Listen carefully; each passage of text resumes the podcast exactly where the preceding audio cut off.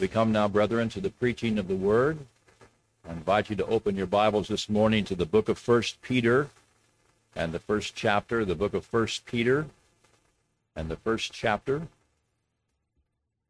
I will be reading aloud and then preaching this morning on verses 3 through 5 with special attention on verse 5. I invite you to read along silently as I read aloud this morning. Beginning in verse 3 through verse 5. Here Peter writes, Blessed be the God and Father of our Lord Jesus Christ According to his great mercy, he has caused us to be born again to a living hope through the resurrection of Jesus Christ from the dead, to an inheritance that is imperishable, undefiled, and unfading, kept in heaven for you, who by God's power are being guarded through faith for a salvation ready to be revealed in the last time. Let's pray. Our God and Father, we thank you for this privilege to gather this morning together as your people to worship you and to hear your word preached. And we would ask now for the work of the Holy Spirit that he would be our guide and our teacher, he would reveal to us the beauties and the wonders of your word. We would ask, O oh God, that we would have receptive hearts to hear it and believe it. And we pray that the Holy Spirit would apply it to our lives in such a way that our thinking and our conduct would be transformed, that we would bring honor and glory to you. For we ask all these things in Jesus' blessed name. Amen. This morning, brethren, we want to continue and conclude our brief examination of God the Father's work in our salvation. God the Father's work in our salvation. In fact, I have entitled this sermon this morning, Praise to God the Father, part three. I want us to look at verse five in particular, which concludes this section that we've been considering for the past few Sundays. But before we analyze and apply verse 5, let me briefly summarize what we have seen and learned about the work of the Father in our salvation from the prior verses. First, we have learned that the work of the Father really should be considered by us first in any biblically ordered consideration or discussion of God's work of salvation. For our salvation began with the Father's love for us as his elect people. And out of that everlasting love, God the Father decreed in his eternal purpose that we should be saved. And it pleased the Father to choose and to ordain the Lord Jesus Christ, his only begotten Son, according to a covenant made between them to purchase our salvation through his own incarnation and death. And so, even before the redemptive work of the Lord Jesus Christ on our behalf, there was the eternal electing love and the tender compassion of God the Father, who commissioned the Lord Jesus Christ to come as our surety and our Redeemer and to deliver us from our sins. Then, second, we learned that our salvation was a direct result of God the Father's great mercy.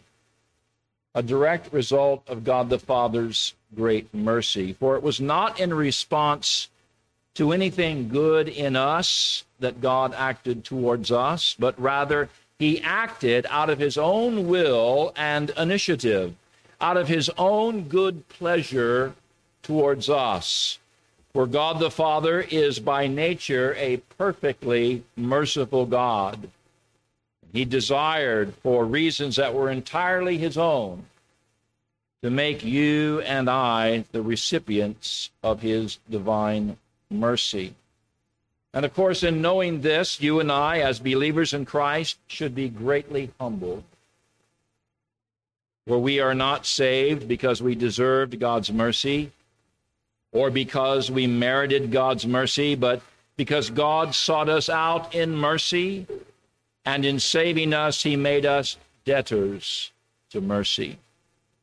Then, thirdly, we learn that God's mercy towards us is most clearly evident in the fact that He has caused us, and Notice the language there. He is the sole cause of this. He has caused us to be born again to a living hope through the resurrection of Jesus Christ from the dead. For prior to our salvation, you and I had no spiritual life. Prior to our salvation, you and I possessed no living and abiding hope.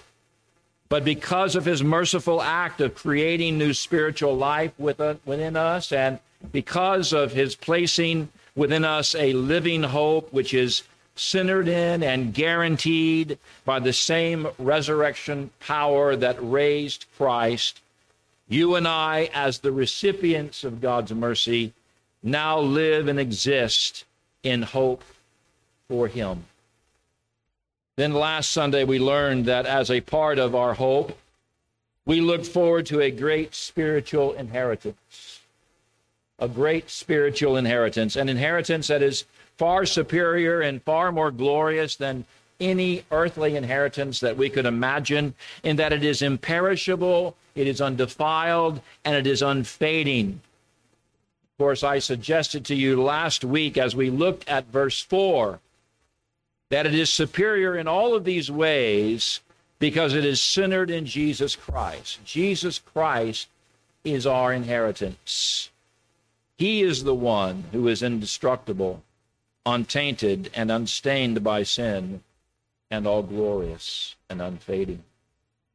It is also for this reason that our future inheritance is now being kept or reserved in heaven for us, for that is where Jesus is now in heaven seated at the right hand of God the Father. And Christ Himself makes us co heirs and joint heirs with Him because we are united with Him or to Him by faith.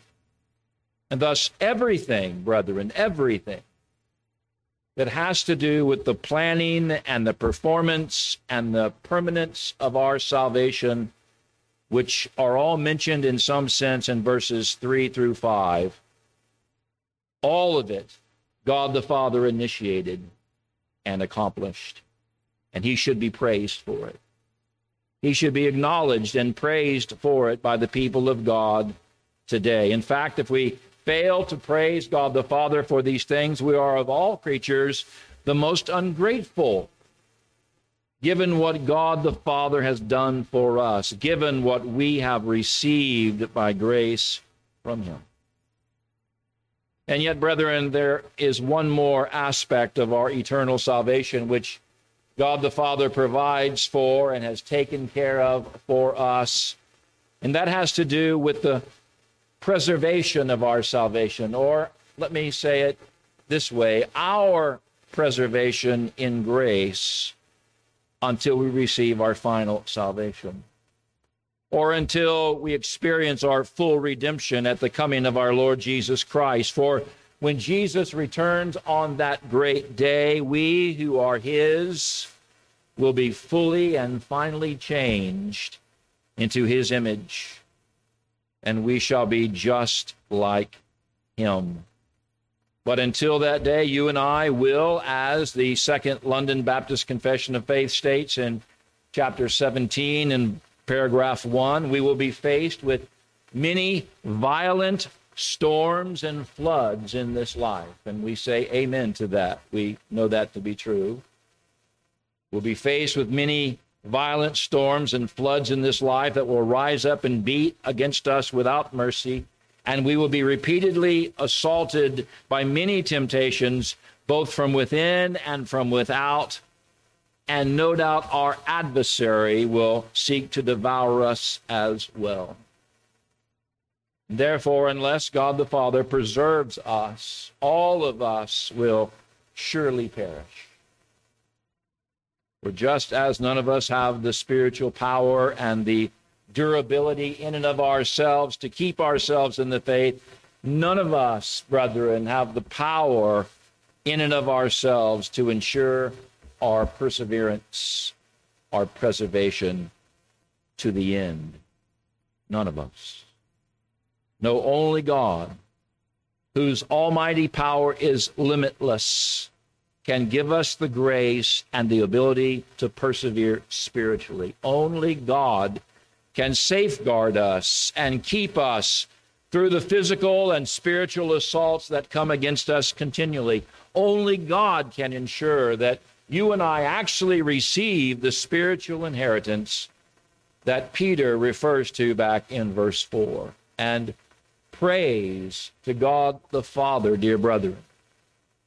But Peter assures us here in verse 5, the last verse of this section that we've been considering, that God makes such provision for us. For in speaking to those who are being saved, in speaking to those who are in possession of the blessings that he has described in verses 3 and 4 of chapter 1, Peter describes them and us as those who are, by God's power, being guarded. Notice this language being guarded through faith for a salvation ready to be revealed at the last time. And this morning I want us to carefully consider what this verse, verse 5 of 1 Peter chapter 1, is teaching us about.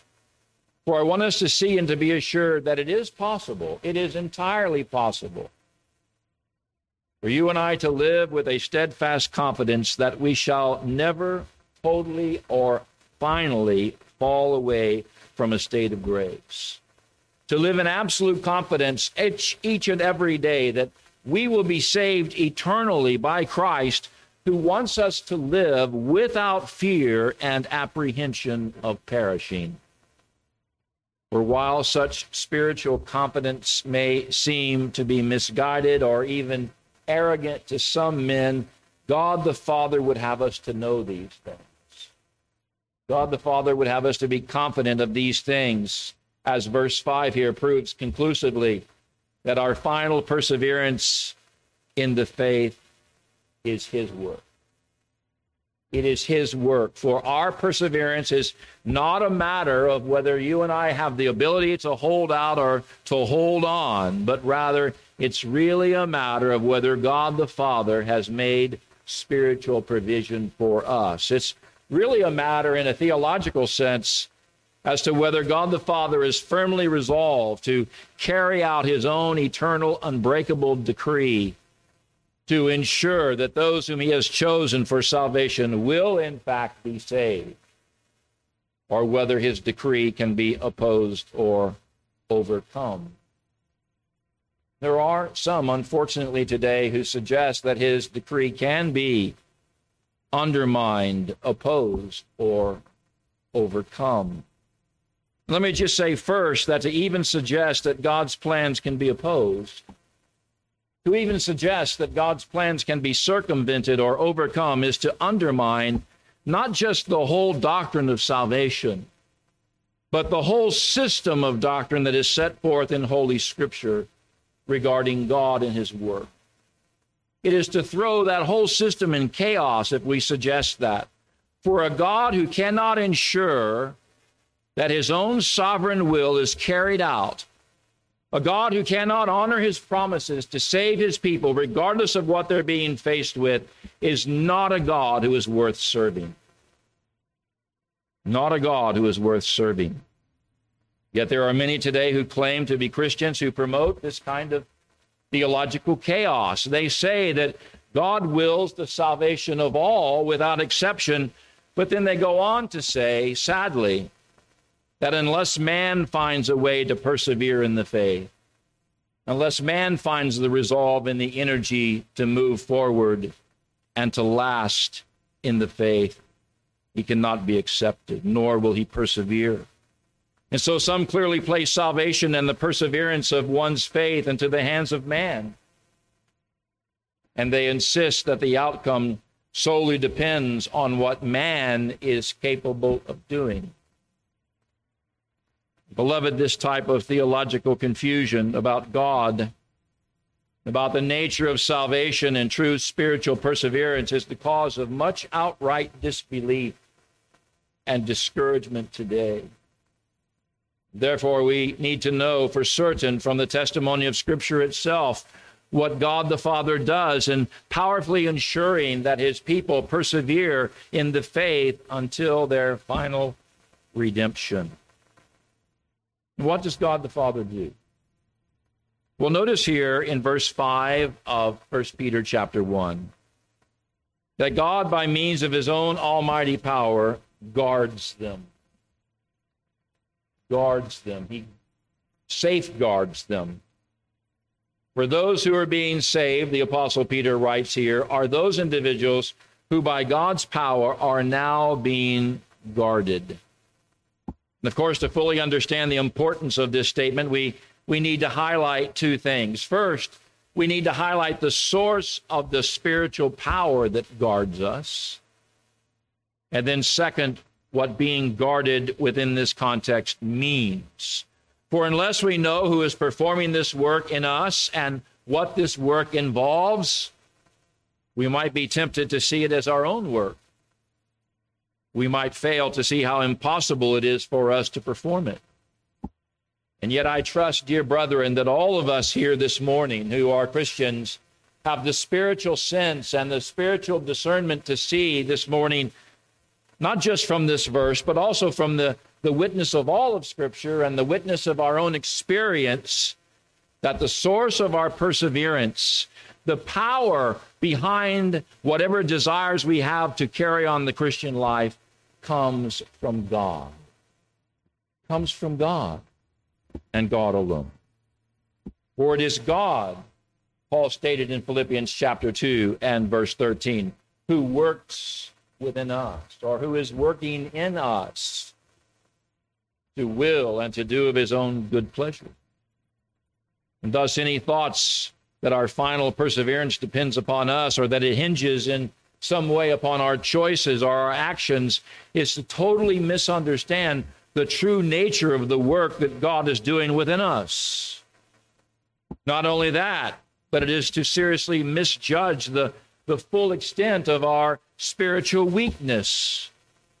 For you and I can't be the source or the power behind our perseverance because we do not have the spiritual will or the ability to do anything to promote our own spiritual progress except by God's power working mightily in us. Of course, this also speaks to our inability to spiritually guard ourselves as well. For unless we are guarded, literally safeguarded by God Himself, from the forces of evil outside of us and from remaining sin within us, we cannot hope to persevere.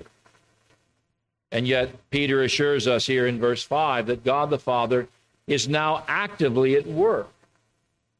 He is actively at work guarding us. Not surprisingly, many commentators have posited that behind Peter's words here, in 1 Peter chapter 1 and verse 5 is the image that Jesus conveyed to Peter and to the other disciples of God safekeeping his people by concealing them in his own hand.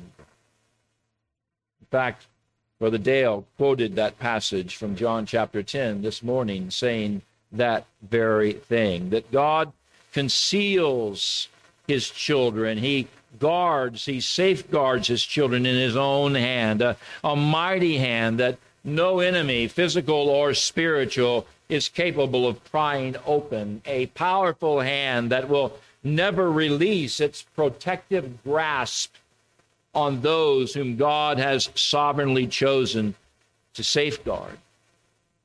Or as Jesus declared in John 10 and verse 29 my Father who has given them to me is greater than I, and no one is able to snatch them out of my Father's hand. Surely, beloved, this is the same idea as I said a few moments ago that Peter is conveying here in 1 Peter chapter 1 and verse 5. For by saying here that we are by God's power being guarded, Peter is assuring us that we are in God's protective hand. We are being kept safe. We are being carefully watched and shielded. For while we are not isolated from all that might tempt us, while we are not isolated from every storm and trial that might test us, because there are storms and trials that test us, God has nevertheless set his guard over us. He has decreed that we will not be ultimately overtaken. He will not let us stray too far from the path that He has appointed for us. He will protect us from those dangers that would otherwise destroy us and bring us harm. And how does God the Father keep guard over us? Well, notice that Peter states here in verse 5 of 1 Peter chapter 1 that the Father does so through faith. Through faith. And of course, this is a remarkable statement because it reveals that the faith that we now possess as believers in Jesus Christ is not only God's gift to us in salvation, but it is also the means through which God keeps us and preserves us. It is that faith that overcomes. For when God gives us faith, he gives us that which justifies us. You know this that which gives us a righteous standing before God. And because we are in possession of justifying faith, we can be certain that we can enter into God's presence at any time. We can be certain that we will always be accepted by God in the beloved, in the Lord Jesus Christ, who is our true righteousness.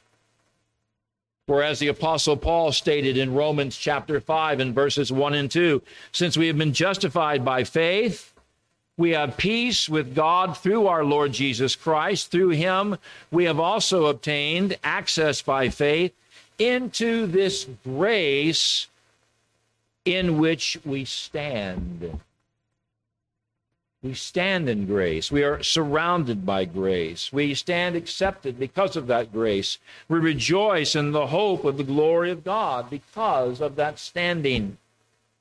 And so, this faith that we've been given by God grants us an entrance. It secures for us a gracious and peaceful standing with God. What a great thing that is a peaceful standing with God.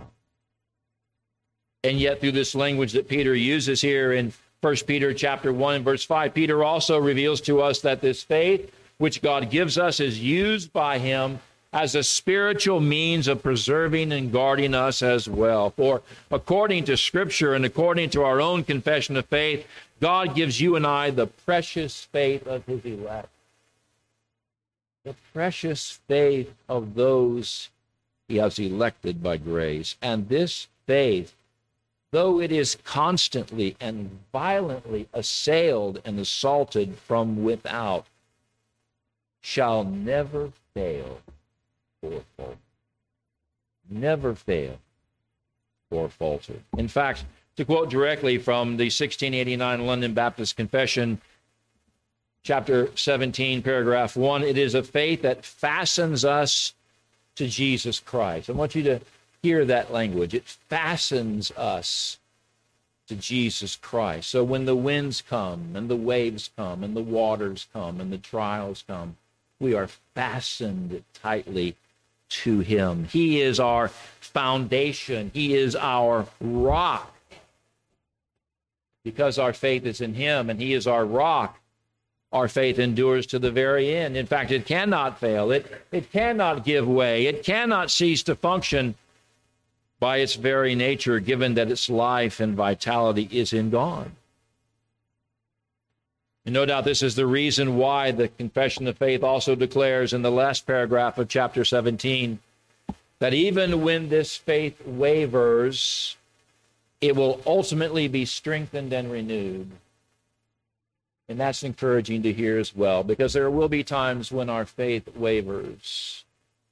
And yet, ultimately, by the grace of God, even when it wavers for a season, it shall be, because of the trial and the grace of God working through it, a means of renewal and the means of strengthening. For our confession of faith says this though they, the elect, may, through the temptation of Satan and the world and the continual striving of corruption within them, fall into fearful sins and for a time continue therein whereby they incur God's displeasure, grieve his spirit, have their own hearts hardened, and their consciences wounded.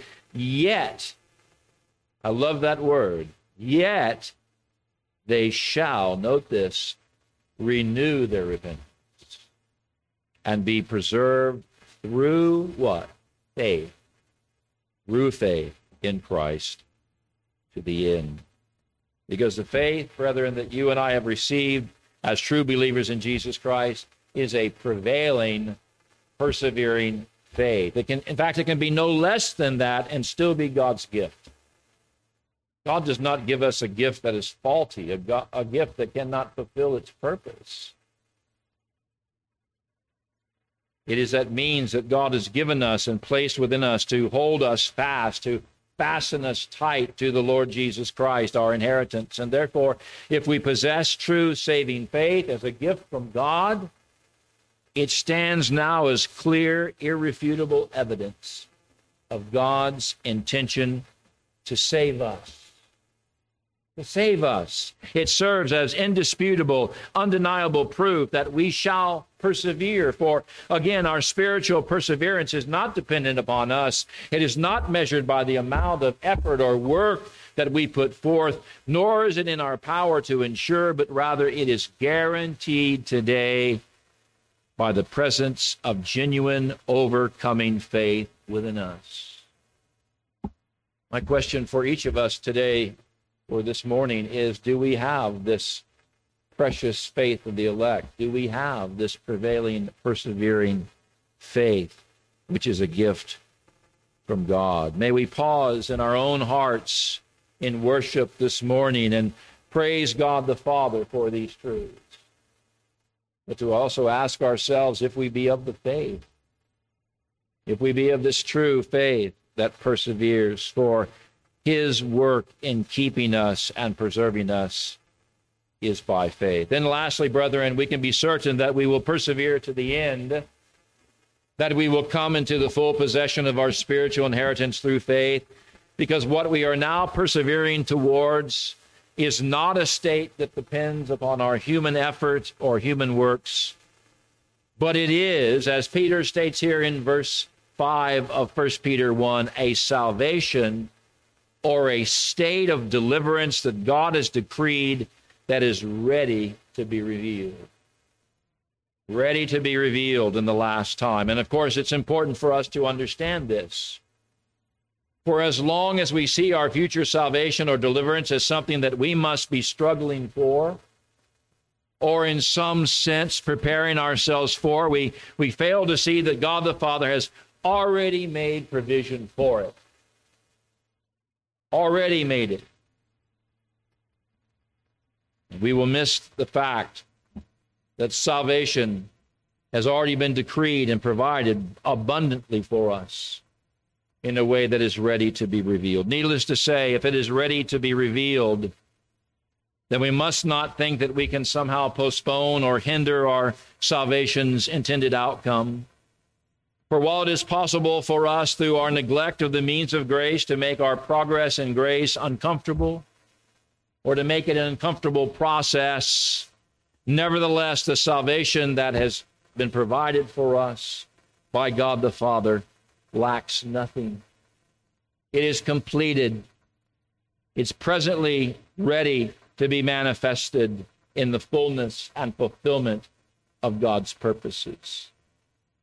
And of course, it is ready because the work of our salvation has already been completed. It's not that Jesus did some of the work and now you and I have to do the rest, so it is completed, so it is ready for the last day. No, it is now ready. It is already completed for that time. In fact, it has long been completed by the Lord Jesus Christ himself, who now sits on the right hand of God the Father and has every right to claim his inheritance, his inheritance, which is us, the redeemed. Yet Peter informs us here at the end of verse 5 that this salvation, which is ready, which is lacking nothing, which needs nothing from us in order to be complete or perfected, will not be manifested to us in its fullness until the last time or until the appointed time of God referring no doubt to the time of Christ's second coming at the consummation of all things, when our faith shall be made sight, when we shall see Jesus Christ as he truly is. Of course, there is great wisdom on God the Father's part, beloved. in appointing the fuller revelation of our salvation at that future time.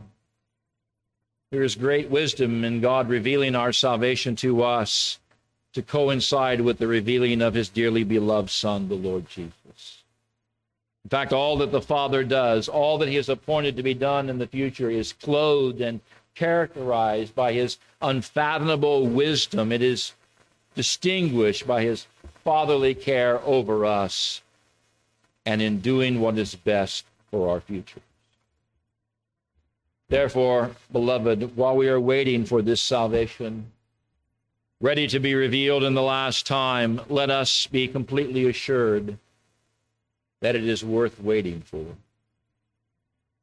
It is worth waiting for. Let us be assured that when it is revealed, we will be, we will be taken back.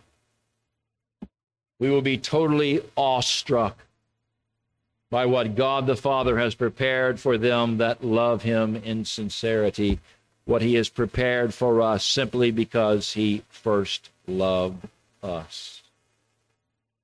Oh, dear brethren, let us not miss Peter's wise insistence here in verses 3 through 5 of 1 Peter chapter 1, which we've now finished considering, that our praise for God the Father should be offered first. Should be offered first. For what we have in Jesus Christ, and we will be considering, we will be examining in the weeks ahead what we have in Christ and why we have these things and what they are.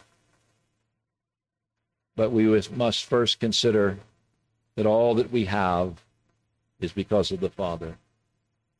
Every good gift, every perfect gift from the Father of lights. So let us praise the Father.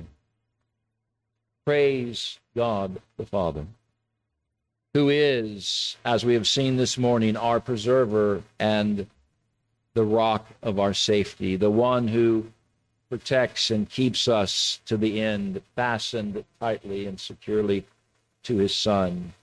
May he, God the Father, receive all the glory through the preached word this morning, through our lives as we live out the truths of what we hear. May we this morning praise the Father for his loving care for us. May we this morning praise the Father for that salvation that He's freely given to us by mercy. Oh, how can we but praise? Let us praise Him in the strength that He gives us. Let's pray. Our God and Father, we thank you for your mercy and grace. We thank you for all that you've done for our salvation. We thank you for these wonderful spiritual benefits that we've been considering in verses 3 through 5 of 1 Peter chapter 1. Help us to realize this morning that they're all from your hand, Father, that you have graciously provided them out of your mercy and compassion for us, out of your fatherly care. And who are we to refuse to express our gratitude to you? Who are we to refuse to acknowledge that they are from you? We would be most ungrateful, selfish children to think that we had any part in them, that we earned them or merited them. No, we are the recipients of divine mercy. Help us to understand these things today. And may that understanding affect us in profound ways. For if we truly understand that we are the objects of mercy, we will not be proud, we will be humble. We will not assume that we can do things in our own strength, but will be completely dependent upon you. We will not pretend for a moment that we will have anything to do in the ultimate realization of our salvation and its fulfillment. But we will recognize that all things unfold according to your plan, according to your purposes, and that your plan and purpose for us is good. So bless us today as your people. Give us grace. Encourage our hearts turn our hearts and our focus this morning to you, Father. As revealed in Scripture, as revealed through the work of your Son, that we might see your loving and tender nature, that we might see your tender mercies, that we might see that when we were lost and undone, you sent your Son to be our mediator and our surety that we might trust in him and know what it is to be the sons of God. Bless us today with these aware uh, realizations and this awareness that we might bring honor and glory to you, that you might receive that glory that you so deserve from your people. We ask these